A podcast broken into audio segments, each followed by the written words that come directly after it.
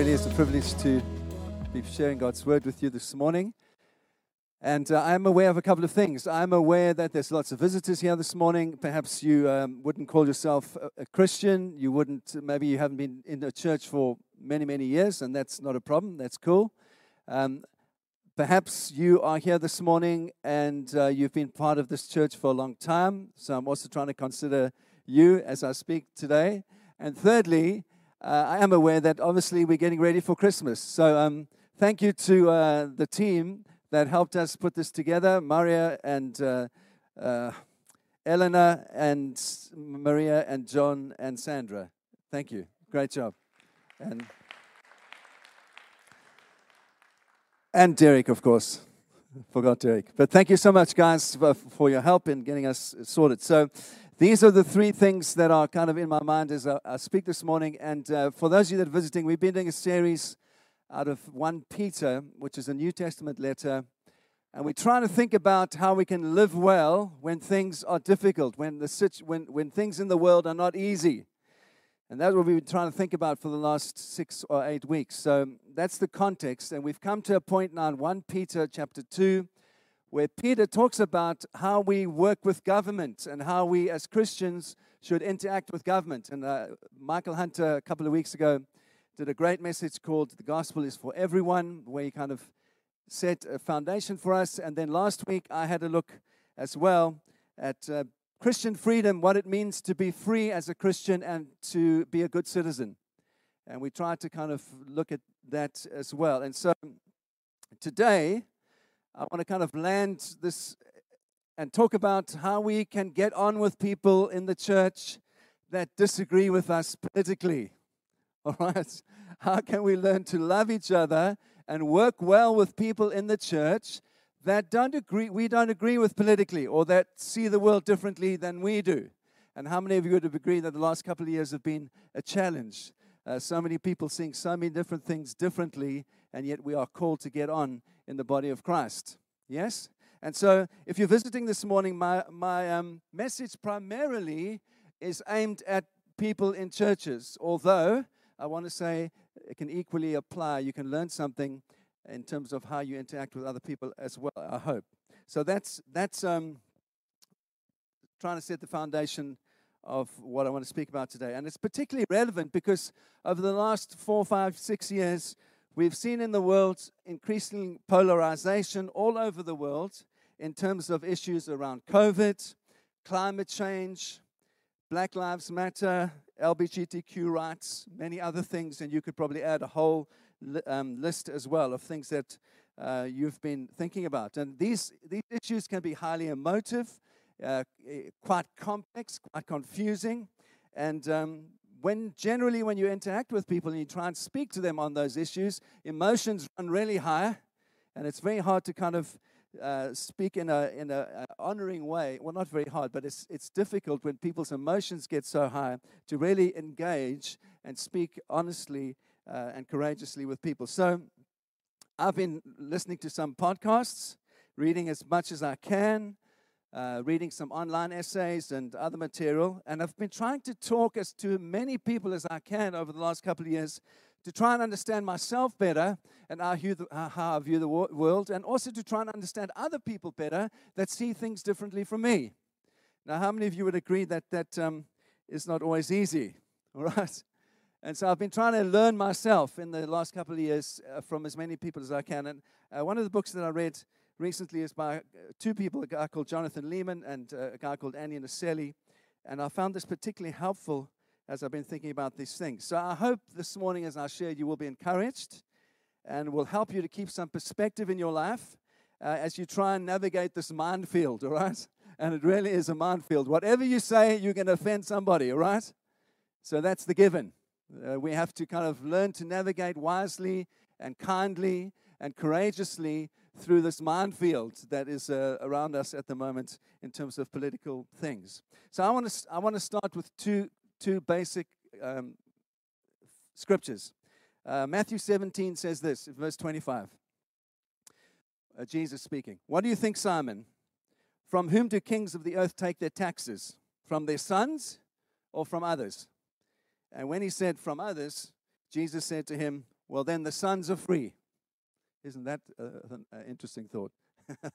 then the sons are three. Or, or, what about Romans? Romans chapter 15, verse six, 5 and 6 says this May the God of endurance and encouragement grant you to live in such harmony with one another, in accord with the Lord Jesus, that together you may with one voice glorify the Lord Jesus and the God and Father of the Lord Jesus Christ. Therefore, welcome one another as Jesus has welcomed you for the glory of God. Those are really challenging thoughts, aren't they? Um, so, navigating through political issues and uh, th- whether it's about paying taxes, how much tax should you pay, how much tax shouldn't you pay, or, or uh, welcoming people from different cultural backgrounds, different political backgrounds into the church is a great, great challenge. And so, think, I want you to think about the last couple of years for yourself in your own life.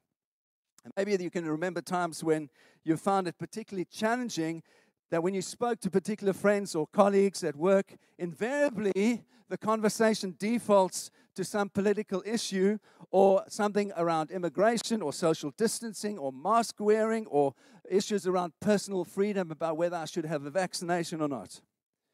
And maybe you can, at the, those times, maybe you felt slightly irritated or you felt slightly frustrated or even condescending towards the other person because you don't quite see the world as they do, and, and they don't quite see the world as you do.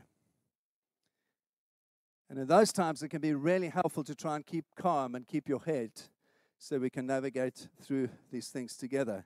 So, I want to start with this this morning at this place is to try and think a little bit around why we get irritated and frustrated towards other people that see the world differently than we do. Why do we get irritated, particularly around political issues? Uh, and I'm not just talking about surface things now, I'm talking about deeply held differences that somehow sometimes affect how we feel towards somebody else in the church. And we start thinking things like this How can they say they are Christian if they believe that? and normally it's because we believe something else, all right? And I've spoken in particular with some of my American friends, and it's really interesting that right now things are so polarized in, in the States. I've spoken to my friends that lead churches there, and it's really, really hard for them. That uh, people are even saying, well, you can't be a Christian if, you if you vote for that party. Now, you can vote for this party, but you can't, if you're a Christian, you can't vote for that party. It's so polarized. It's so, it's, it's so, people are so angry towards others that think differently from them. So, why should this be? Well, I want to suggest three things that are problems, and then I want to try and suggest three issues that might be solutions for us. There are more issues, more solutions, but I only have time to speak about three, right? So, three problems, three solutions. Hopefully, you'll be encouraged, right? Here's the first thing why do we get irritated? Because we all deeply care about justice. And particularly if you are saved this morning, uh, if you uh, put your faith in Jesus, what happens when you put your faith in Jesus is that you recognize that Jesus has done something for you that you couldn't do for yourself, that actually your sin deserved punishment and you couldn't save yourself. And so Jesus has come and saved you, and He's given mercy and grace to your life and transformed your life, and you are completely different from who you were, and you didn't deserve it. And that changes everything because that changes the way that you see the world and you see politics and you see everything. And then you begin to realize the same mercy that I've received for my life, I want other people to enjoy that. I want other people to be free. I want other people to have a whole sense of liberty and grace in their lives. And that affects justice issues. And so we you, Christians care deeply about justice in the world and particularly what the Bible teaches about justice. And so it makes sense that when you ask questions or you, you might even become skeptical, skeptical when you see someone else in the church adopting a very different view from what yours is, and you feel a little bit like it's unjust. That's not fair. How can you think that? And so remember last week I tried to say from Romans chapter 13 that God gave government into the world as a platform for law and justice for all of us, that society would function well. That's the basic idea of Romans 13. And if you look at other scriptures, and I just want to do this quickly Genesis 9, verse 5 says, There will be a reckoning before God if we kill anyone. All right, so in Genesis, Genesis 5, uh, Genesis 9, it speaks about murder and says actually if you kill another human being, there's going to be a, there, are, there are repercussions for that. Secondly, um, uh, 2 Samuel 8, verse 15, talks about David as the king of Israel, and it says, He administered justice and equality for all of his people. So there's the sense that justice and equality must include everyone. Or 1 Kings 10, verse 9, again speaks about um, meting justice and equity for all people. And Proverbs 29 speaks about that a king, a good king, is going to rule in a just way that elevates all of the people of the land. And so, whenever all, any of us speak about uh, with our friends or family or colleagues or fellow students or wherever you are in your life, whenever you speak about the elections, whenever you speak about abortion, whenever you speak about immigration uh, issues, when people are coming across the channel, when you speak about dealing with poverty in the world, when you speak about same sex marriage, when you speak about racial equality, when you speak about criminal justice reform, any of these issues essentially are conversations about how you see justice and what is fair and what is right and how God wants the world to be. And that's why we get frustrated when people don't see the world like we do. It's about justice. And a, aligned to that, I want to speak a little bit about anger because often when you, I want to say this, if you, if you do hear about a child being abused, or people being mistreated because of their skin color or their, their, their background. You should be angry. Yes? Of course, you should be angry. Why? Because it's a justice issue, and God gives us emotions to show us something is wrong so that we can oppose it. So you should feel a little bit angry when you hear about these things that are not uh, right in the world. Now, recently, um, uh, I watched with my family. We rewatched the t- 2014 film called The Imitation Game. Anyone see The Imitation Game? It's a story about an amazing man called Alan Turing, who was a mathematician. He was one of the first people to think about AI, artificial intelligence, and he worked closely with the uh, the, go- the um, government in World War II at Bletchley Park, just up the road. And he made amazing contributions in terms of maths and computer science and AI, as, I've said. And he invented this machine called the Enigma machine, which enabled the Allies to break the German code that was coming across. And it completely transformed the war effort on behalf of the British and the Allies. And after the war, at the end of the war, he was in, in, uh, received an OBE, for his work in uh, breaking the code. But in his personal life, he had incredible, incredible struggles. He was a gay man in a time where homosexuality was illegal in this country. And in 1952, he was convicted by a court of gross indecency and he was sentenced to a probation that included chemical castration. That was the punishment chemical castration and eventually he committed suicide. It was only in 2009 that uh, the British government, at that, that time Gordon Brown, got up and made a public apology on behalf of the government for how he was treated. And then four years later, Queen Elizabeth granted a full pardon, a royal pardon for Alan Turing.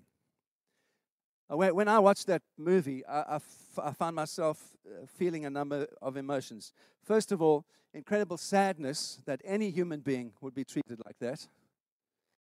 Secondly, that it took so long for our society to recognize that that needed to be put right. But thirdly, really, really pleased that in the last 60 years, people have made progress to understand that every single person, regardless of who they are, needs to be respected and given law and justice. And all of these things were going through my mind as, as I was watching that movie. And so, of course, when we see inequality, when we see injustice in the world, we should be angered and we should want to put it right, especially as Christians. We should want to do that. Why? Because we have received mercy from an incredibly kind and gracious God who lavished mercy on our lives when we should have been punished ourselves, and He wiped it away. And He said, I no longer see that on your life. All I see is the precious blood of my Son. You are free from your past. You are free. I'm giving you a whole new future, and the grace of God is available to you every moment of every day.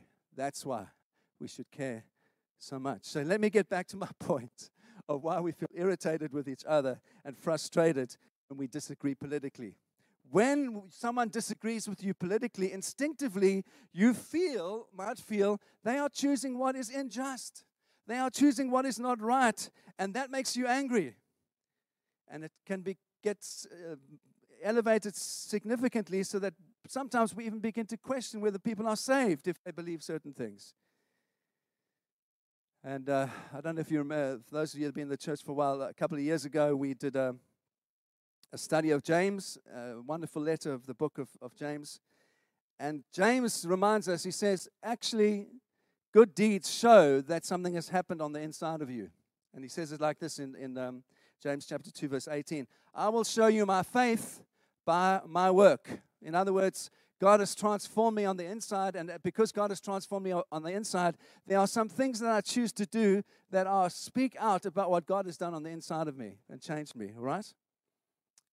Which means that if there's no good deeds, sometimes it points to an evidence of a lack of faith. Yeah? So Jesus said it a different way. He said exactly the same thing. He said, You would recognize good trees by their fruit. There's something that, I mean, Jesus said, uh, you, you can see obviously what's going on the inside of someone by how they live and what is happening on the outside and the kind of decisions that are, they are making. And so, are you with me? My logic so far? Are you with me? Because what I'm trying to say is, in the same way as good deeds are evidence of our faith, a concern for justice and seeing things that being fair in the world is also evidence of your faith. Points in the same way to our faith. So, in summary, then, politics involves justice, questions about justice. And when fellow people, Christians, to disagree with us about political matters, you might question their commitment to justice, which in, in some ways can then tempt you to question their faith. And I'm not saying it's right to do that, I'm simply saying it makes sense. I can understand how that can happen. So that's the first reason, all right? We get irritated with each other because these are issues of justice, and justice is incredibly important to us. Secondly, we are all tend to be self righteous. And self righteous people are certain that their convictions are right. so we can be tempted to look down on other people, be scornful of other people in the church whose politics disagree with us, because every one of us tends to be naturally self righteous and self justifying, and particularly our political views can be motivated by self righteousness and self justification. Now, why do I say that? Well, because right from the beginning, in the biblical picture, Adam and Eve, and I'm not going to debate creation right now, but Adam and Eve, the first pictures of human beings in, uh, in the Bible, they disobey God by eating fruit from a tree that they're told not to eat from. And the basic motivation for them is this it's not fair that we're not allowed to eat from that tree. That's the basic most. They justify themselves. They say, no, no, I know better.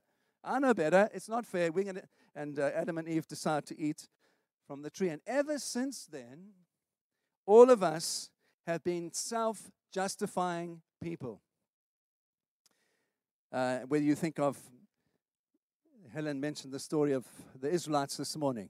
Uh, Pharaoh decided to kill all of the, all of the, the baby, the, the, the young children in Israel because he, uh, uh he was scared that they were going to grow into a mighty nation. So he justified that for himself by saying, No, well, actually, I'm the ruler and this is good for me, so I'm going to do this.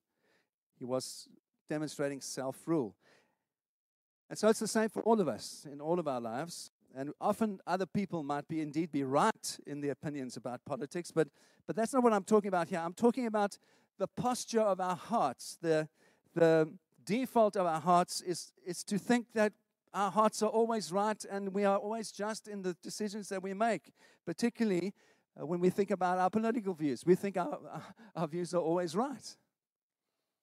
And particularly if you believe the Bible, you think, well, the Bible, my view of what the Bible teaches is right, and therefore everyone else is wrong. I want to just say kindly as I can that even between our theology and how we apply our, th- our theology, there's a big gap that we have to learn to navigate. And so, you know, it starts when we're kids. I, I remember my two boys. One smacks the other one in the nose, and that happened. And uh, when the blood, we cleared the blood, it was like, I didn't start it, he started it. Wasn't me, it wasn't my fault, it was his fault. And aren't we all a bit like that? We justify ourselves all the time. It's always someone else's fault, never my fault. I didn't start it, someone else did. We tend to be self righteous and justify ourselves. And so, this is the thing when we, when we are saved because we put our trust in God, one of the things that Jesus says to us is you don't have to justify yourself. You don't have to, through your achievements or your political beliefs, you don't have to justify yourself before me anymore. I am your justification. I have made you right with God, and therefore you can just relax and live your life and walk by the Spirit. And when you when you walk by the Spirit, when you start hearing God's voice in your life, it enables you to do this. It enables you to see the massive, great, big, huge chunk of wood in your eye before you start to try and pick out the tiny little specks in someone else's eye. That's what the grace of God enables you to do. It enables you to see actually there are massive problems in my life. In fact, it's like a two by four that sticks right of my, out of my eye that everyone else can see. It enables you to see the plank, Jesus says, the plank in my own eye before I try and take out the speck in yours. That's what the grace of God enables us to do. And so, of course, we are uh, called to fight for what is right, but not to justify ourselves to say, oh, I was right about this, but for the sake of love, the sake of other people. And you see, as those that have put their faith in Jesus, we live in two worlds. And the, the, the, the theologians call, call, they've used this phrase, we live in the now but not yet. What do they mean by that when they say that? You might have read that. It means, yes, I'm saved now. I can hear the voice of the Spirit in my life now. I can walk by the Spirit now, but I'm not yet perfected. I can still tend towards being selfish, self righteous, blame other people for the promise in my life. So I live in the now and the not yet. The future, Jesus is still coming back to perfect me and to glorify me, and everyone else has put their trust in Him. But for now, I live in this tension of the now and the not yet.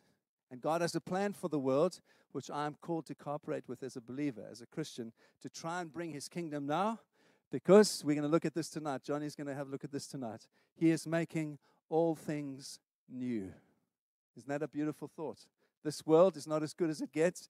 Jesus is making all things new, and we get to cooperate with him and help for this world to become a place that is full of justice and kindness and mercy. So I want to ask you this Are you absolutely convinced of your political opinions? Well, it may be that you are, and it may be that it is because you are walking by the Spirit and you have rightly informed every one of your decisions out of love for your neighbor and for other people. That may be absolutely true. On the other hand, it might also be that you are convinced about your political opinions because you are following what everyone else in history has followed the self justifying script of every political party, every tribe, every nation that has ever existed in history. and both of those things can be true. And sometimes they are simultaneously true, and sometimes they, one is true, and another time the other is true. And that's my point. It's, gr- it's great that we feel um, that we want to put the world right. But remember what James says about anger. I want to point to our study in James again. My dear friends, my brothers and sisters, take note of this. Everyone should be quick to listen. that would be cool. Quick to listen, slow to speak. Generally, I found it's the other way around. quick to speak, slow to listen. Everyone offers their opinion before they've even, you know, the sentence, you haven't even finished your sentence and they, they're answering already with a comeback. Slow to speak and slow to become angry. Why? Well, he tells us, he says, because human anger does not produce the righteousness that God intends. Anger very seldom produces anything good when you get angry. And that's what, what um, James is saying. it. too often I've seen this that people use anger as a weapon. They use anger as a weapon to destroy everything that doesn't fit their personal view of how the world should be or what is just in the world. And so anger just obliterate people, just all over them. You know, I've tried, I have tried to genuinely listen to other people, and I've tried to listen to some podcasts recently. And I said to Helen, I was listening to this one this week, and I felt like someone had been sick all over me. Just vomited all this stuff. Ugly. Nothing, nothing redeeming, nothing pointing people to Jesus, nothing kind. Just insulting people and insulting this person and that person. Just like, ah. Be careful what you listen to because something happens on the inside when you allow that stuff to start affecting you, yeah? I'm not telling you what to listen to, but be careful how you listen. Why? Because we all just think that our personal view of the world and of a just universe is the right one. Third, third reason all judgments of politics require wisdom. you see, I said already there's some space between our biblical convictions and our political judgments. And we have to learn to navigate that space wisely and with kindness. Uh, can I put it another way? Two Christians might agree on a biblical principle, but disagree on how you apply that principle or what strategies you use to get to the, uh, the place that you are um, aiming at. And generally, there's disagreements because we all lack wisdom.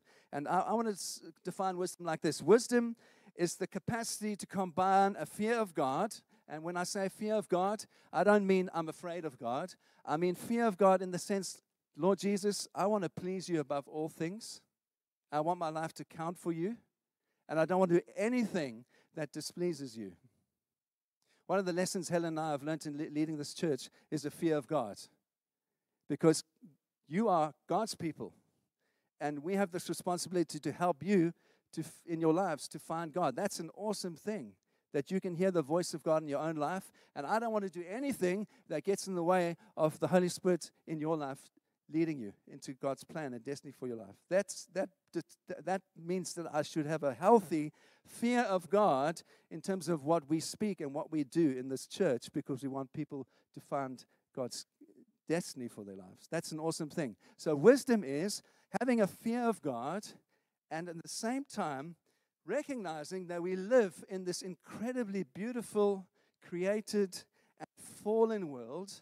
And biblical wisdom helps us to live in that space with a motivation that uh, is going to produce peace, justice, and the flourishing of every person in society. That's what I want to say biblical wisdom should be. And so we have to simultaneously look at God's word and at the same time try and understand our context, our circumstances, all the different people that God has brought into our lives, and recognize God's common grace to us and that He's made that grace available to every single person. And so wisdom is, is, is, is thinking like this What time is it now? Should I be acting? Should I be patient? Is it a time to tear down? Is it a time to build? What time is it? That's what wisdom is always asking. And so I always think of that amazing story in the Old Testament. Do you remember Solomon, who's called the wisest king in the Old Testament? What happens? These two prostitutes are brought to him and they're fighting over a baby. And they both claim that the baby is theirs. And he comes up with this kind of strategy, which sounds horrific, but in the end, it's like points, points to who's the true mother. It's like wisdom from heaven for this moment. And he says, Okay, bring me a sword. And I'm going to chop the baby in half and give half to you and half And it sounds absolutely horrific. And the person, the woman whose baby it is, cries out immediately, No, do, don't, don't do that. Please give it to the other woman. Why? Because she loves the child. She doesn't want to see any harm come to the child. And then Solomon says, The child is yours. Demonstrates this incredible wisdom from heaven in that moment. And so now I want you to think of the current political issues that we face in the world. For example, I want to point to one. What about migrants and asylum seekers crossing the channel? We had this horrific thing uh, last month with 27 people drowned. It's been fascinating to me to see the reaction of different people uh, in the media, etc., etc. But suppose, for sake of my illustration this morning, there's two groups of Christians. One adopts this view, says the best thing we can do is stop people coming. You know, don't let them come in the first place then no one will drown.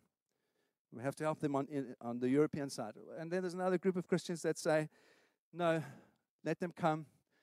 We're required to, to show mercy and to welcome the, the sojourner, to welcome those that are homeless, and we'll take care of them. We'll do our best to, to take care of them.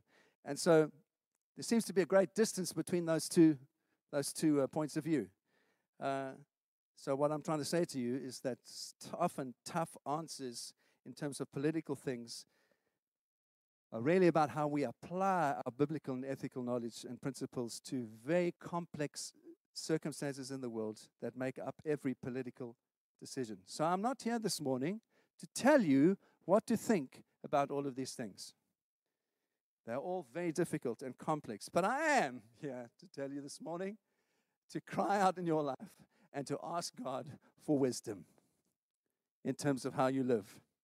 And that the Holy Spirit truly would inform every decision that you make. And at the same time, I'm asking you to recognize that you are not Solomon, and I am not Solomon, and you are not Jesus, who is perfect in every way, and I am not Jesus.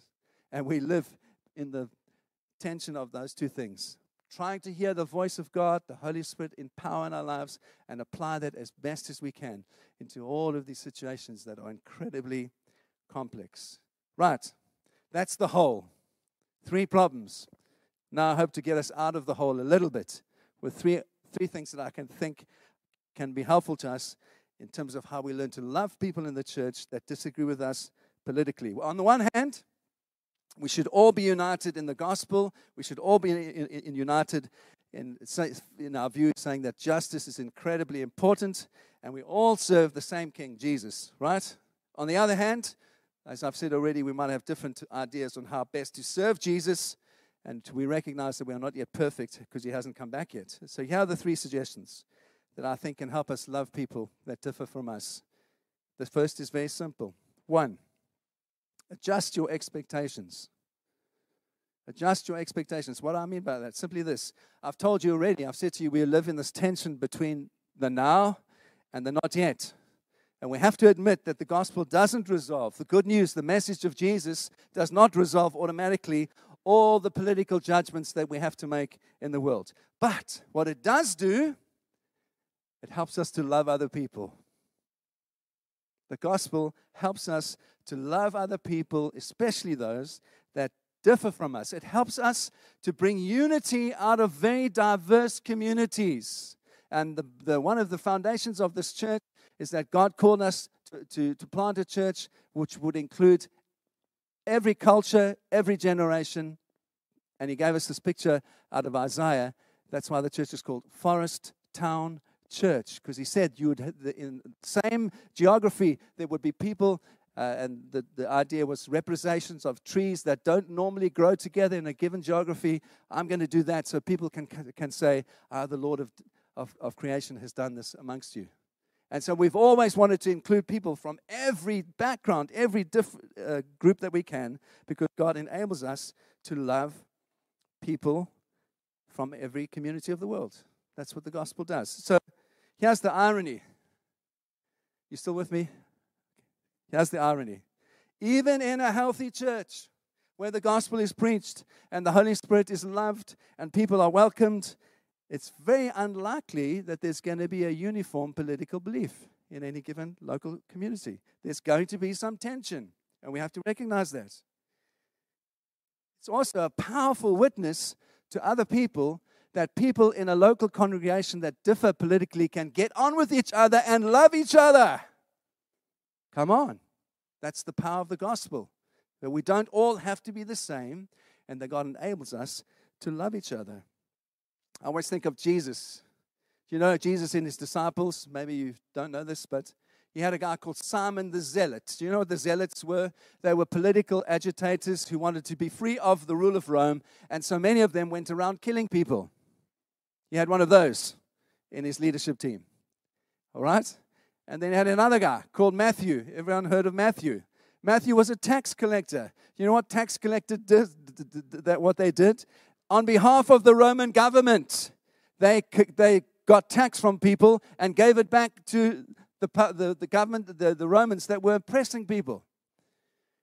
We have no reason to believe from the scripture that Matthew changed his view of Rome or, uh, or, or, or um, Simon the Zealot changed his view of Rome. And yet they were on the same leadership team that Jesus had and he was discipling. Isn't that a thought? First of all, adjust your expectations. Secondly, recognize what a church is. What is a church? Jesus didn't birth his church to be a uniform collection of people or social class. He birthed this church and said, I'm going to save people out of every tribe, every people, every nation. I'm going to save them and bring them together. They can be a demonstration of what it means to know the love of God to the whole world. That's what the church is. And that means that we would have been enemies, you and I. But now we've learned to love each other and to work together. And I could include in that that Jesus helps political rivals love each other and work together. You know, why, am I saying this? Why am I saying that we are, we are born enemies of each other? Well, because the Bible says. The Bible says that in Ephesians 2, verse 14, Paul says there's a dividing wall amongst people. And in his day, it was between Jew and Gentile and he calls it a dividing wall of hostility. People that just didn't see the world the same as each other. The Jews the Jewish nations saw the world in one way, and Gentiles saw the world in another. And he goes on in verse 15 and says, just as God made Jew and Gentile one new man through his work on the cross, that he also makes us all one. And so, just thinking a little bit about the baptisms, uh, Ephesians 4 says this Make every effort to keep the unity of the faith through the bond of peace. There's one body, there's one spirit. Just as we were called to one hope when you were called, there's one Lord, one faith, one baptism, and one God and Father of all, who is over all and through all and in all. There you have it. That's what the church is about. And so we're going to de- demonstrate this morning that as people have put their trust in Jesus, it doesn't matter who they are, what culture they come from, what background they come from, whether they're rich, poor, black, white, Chinese, doesn't matter. Whether they have lots of money, don't have lots of money, whether they are working class, upper class, doesn't matter. All are one in Christ, and we all go through the same baptism as we put one, our complete trust in the same Lord Jesus who saves every one of us from our sin and gives us a hope and a future. Come on. That is worth it. And to get back to our study, and I am landing, all right? I think I've done quite well. I've still got 10 minutes. I am landing here. What did 1 Peter 2, verse 9 say to us? You are a holy priesthood. You are a royal nation because of Jesus. There's an entire new race of human beings that are not united by their creed or their color. They are united by their faith in Jesus and what He's done for us by his blood. There's a new people that, exi- that are on, on the planet right now. They're called the people of God. And that's what we get to be a part of as we put our trust in Jesus. And I just want to point you to, to, to this there, there's no other thing like the church in the world, and there never has been. Every nation has been built or united around one of two things powerful men with swords obliterating other people, or secondly, a bloodline that has ruled for centuries. If you are part of this bloodline, you get to rule. Well, what does the promise of the Bible say? There's now a whole new family of people on the world, in the world that are not united by a sword and by violence, and they're not united by a bloodline. They're united by something else the Word of God and the power of the Holy Spirit. And we are a whole new group of people because of what Jesus has done for us. And so I'm saying to you that God has brought together a whole bunch of people that would be enemies of each other, and He saved them by His Son's blood, and He's put His Holy Spirit on them, and He's created them to be those that love peace and justice, and He's called them all together, and He said, Keep the unity that I've given you. You are my people. You are a whole new nation. And actually, that should demonstrate kindness and love and peace and justice to everybody else. You should be different in the church. And so, what does that mean? I want to encourage you. That means the church is a place where enemies, there's this picture in Isaiah which says God comes and he helps beat our swords into plowshares. The church should be a place where when you walk through the door, you lay down your sword, your right, your opinion to be right about everything, and you beat your sword into a plowshare and you say, I'm going to be a person that brings peace to this community. That's what the church should be. It's where black, white, rich, poor, young, old, educated, English, Welsh, Scots, Irish, American, South African, Romanian, French, Nigerian, whatever your background is this morning, he brings us together and he says, You are my people and you are one. And by the power of the Spirit, when you walk through the doors, you lay down your sword. And you choose to listen to other people. And you choose to listen to others and love them, when, even when they disagree with you. And so, was that a bit intense? Okay, all right. So, can I finish by saying this? On a Sunday, when you have coffee with people, you are going to meet someone that rattles on about their about their political hobby horse, about the thing that they've been talking about for the last couple of years, and aligns themselves differently. You, you're going to hear that over and over. And I want to ask you that you can recognize that that's a good thing and that's a godly thing, and it's there to help you so that you can change yourself. Doesn't mean you abandon your own opinion and you abandon your own perspective, but that you listen and you love and you take care to really try and understand what is motivating that person and why they are saying the things that they're saying. And you've probably heard this over and over. Every one of us is fighting a battle. Isn't that true? Everyone, every person in this room has got some challenge right now that you don't know about. And when you come into the church community, it's our obligation as followers of Jesus that listen to the voice of the Spirit to say, let me take some time to really understand how, what you're going through and what your problem is. And how can I help you? And how can I can stand with you? How can I pray for you? How can I be your friend? Lay down your sword, make it a plowshare, and take up the law of love and listen to other people and love other people. Third, last, recognize what unites a church and what belongs in the domain of Christian freedom. And this is what I mean. I've tried to say to you that churches are not groups of political parties or people that see the world exactly in the same way. Well, what, what unites us then? Well,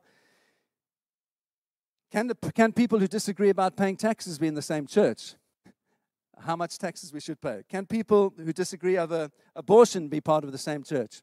Can people who disagree about immigration or disagree about climate change or you add your own thing there, etc., etc., etc. People that disagree about these things, can they be part of the same church? Well, I want to say to you, just remember what I've said about the space between our theological convictions and how we apply those. Another way of thinking about that is, is to say there are some things that are, are absolutely essential for the whole church to believe, and there's a whole bunch of other things that are a matter of your freedom to believe those things or not. Does that make sense? So, what I'm asking all of us to do is that we unite around things that really are whole church issues. And here are some of those whole church, whole church issues. We are saved by not by our works, not by trying hard, not by our political uh, uh, convictions. We are saved by grace through faith, by the power of the Holy Spirit. We all agree on that. We all agree that Christians should be baptized as a demonstration of what God has done on the inside, that they were dead and now they're alive, and they go underneath the water, and it symbolizes they're coming up a whole new creation. We should all agree on that. We should all agree that we think repentance is a good thing. That we should all agree that uh, we want to break bread together. These are whole church issues that we agree on, and that would include our, um, our statement of faith, etc., etc., etc. But there's a whole bunch of other things that we cannot say you must believe that to be a Christian. And we learn to, must learn to distinguish between those things. I'm not talking about trying to be um, morally relative here, but I'm talking about those things are not a condition for your salvation. And there's a line. And some people, some of the issues fall both sides of the line. So, for example, I believe that um, uh, it, is, it is important to, to believe as a Christian that Jesus is fully God and fully man. I, I think that's a, that, is a, that is a line. That Jesus is Messiah. That, is a line.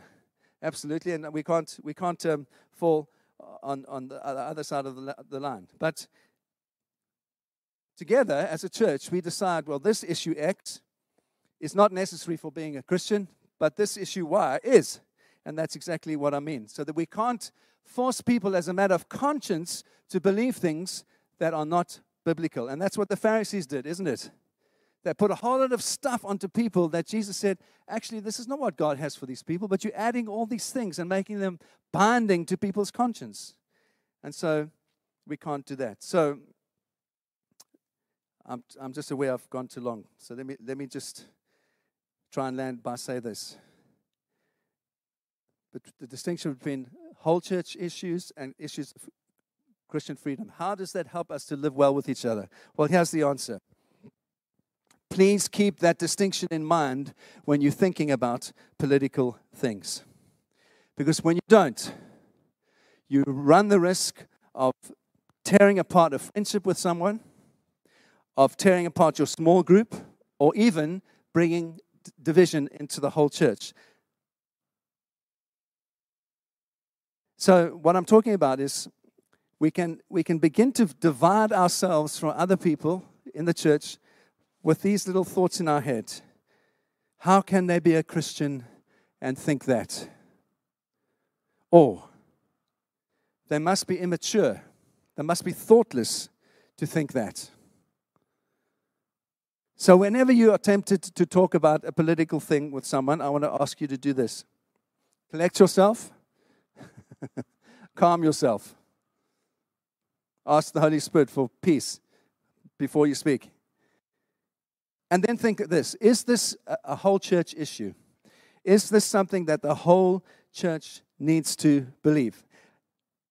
Do you really think that whoever preaches on a Sunday should get up and preach your perspective about something as the Christian position, what all Christians everywhere should believe? All right? Do you believe that your political opinion, we should, we should allow people to come into the church that hold that political opinion and excommunicate people out of the church that don't hold your political opinion or your issue or your way that you see X, Y, or Z? And you see, that's, that's the way that we have to learn to judge and learn to keep each other free. And of course, the vast majority of these issues and strategies are issues around Christian freedom and not issues around whole church issues. So, when you speak to other people, please be sensitive, be kind, be full of care. And I want to ask you this whatever you do, whenever you speak to someone about any political issue, in your words, in your tone, in your body language, communicate this. You might disagree with me, and we might not see eye to eye on this thing. But my fellowship with you and my friendship with you is not going to be jeopardized in any way because of this conversation that we're having right now. Why? Because we are brothers and sisters in Christ, bought with the blood of Jesus, called from every tribe and tongue and people of nation across the whole face of the planet, and we are being made one because of the precious blood of Jesus. And that is the most important thing. I could say more, I don't have time, but God bless you. I hope it's given you some encouragement and helped you to keep perspective. Can I just say my final comment? I love what Paul says to, T, uh, to Timothy when he's coaching this young man. He says, You, Timothy, I want you to be different from everybody else. You, Timothy, keep your head in all situations. My friends, if there's any time for Christians right now to keep their heads, it's now. Keep your head. Don't fly off the handle. Think carefully. Measure your emotions. Be guarded so that you can be someone that brings life, not division. Someone who brings kindness, not judgment. Amen. God's called us to these things. Let me pray. Father, I want to thank you for your word. I want to thank you for every good thing you've blessed us with.